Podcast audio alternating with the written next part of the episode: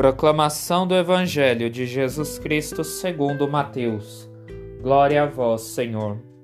Naquele tempo, disse Jesus: Ai de vós, mestres da lei e fariseus hipócritas, vós pagais o dízimo da hortelã, da erva doce e do caminho, e deixais de lado os ensinamentos mais importantes da lei, como a justiça, a misericórdia e a fidelidade vós deveríeis praticar isso sem.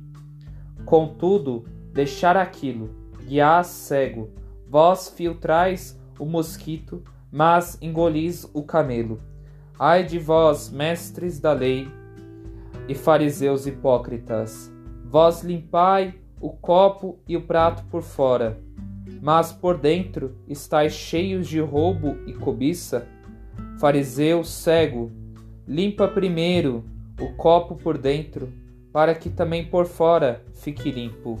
Palavra da salvação. Glória a vós, Senhor. Jesus nos chama a ter caridade, mas agir com a sinceridade. Porque muitas vezes agimos com amor ao próximo, mas não agimos com sinceridade, fazendo com que não deixemos bons frutos e nos chama a estar limpando o nosso interior para que possamos ter a sinceridade do nosso coração quando fazemos boas ações para com o próximo.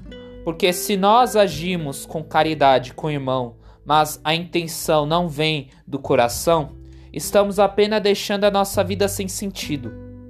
Que possamos agir conforme a sinceridade do nosso coração para que nossa vida tenha mais sentido.